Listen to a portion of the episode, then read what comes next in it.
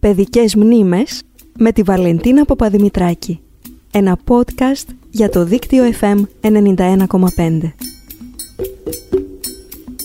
Όταν ήμασταν παιδιά εγώ και ο αδερφός μου, σαν όλα τα παιδιά, κολούσαμε ψήρες καμιά φορά. Η γιαγιά μας η Γαλάτια είχε έναν πολύ δραστικό τρόπο να τις εξολοθρεύει μια και έξω.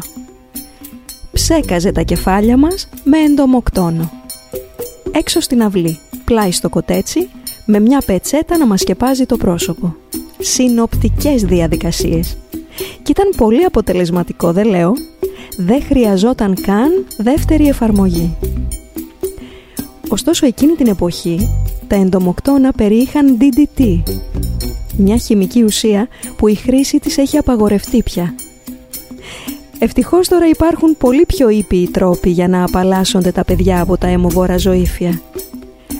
Ο Αργύρης Μπακυρτζής και οι χειμερινοί κολυμβητές, στον δίσκο τους 23 κόκκινα φώτα, έγραψαν και τραγούδισαν το φάρμακο, ένα ύμνο στο DDT σε χορευτικό ρυθμό.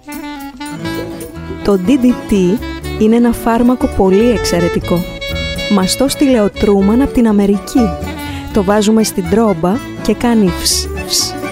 Το DDT είναι ένα φάρμακο καπιταλιστικό. Το DDT, το DDT είναι ένα φάρμακο πολύ εξαιρετικό. Μας το στείλε ο Τρούμαν απ' την Αμερική το φάρμακο που λέμε DDT. Το DDT, το DDT είναι ένα φάρμακο πολύ εξαιρετικό. Σκοτώνει τους κορέους, ψήλους και αρουραίους Το φάρμακο που λέμε DDT Το DDT, το DDT Είναι ένα φάρμακο πολύ εξαιρετικό.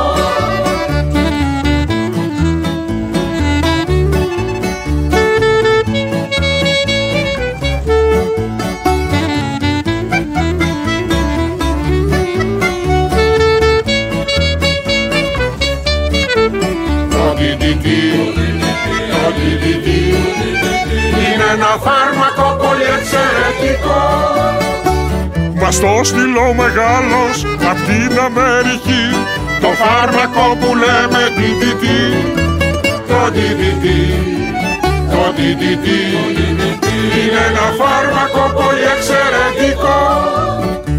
Το βάζουμε στην τρόπα και κάνει φς, φς. Το φάρμακο που λέμε DDT Το DDT Το DDT Είναι ένα φάρμακο πολύ εξαιρετικό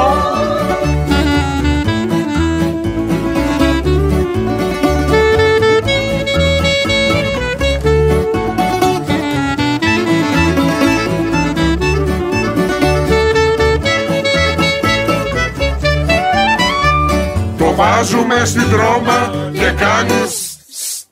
Το φάρμακο που λέμε DDT Το DDT Το DDT Είναι ένα φάρμακο καπιταλιστικό Ήταν οι παιδικές μνήμες με τη Βαλεντίνα Παπαδημητράκη. Ένα podcast για το δίκτυο FM 91,5.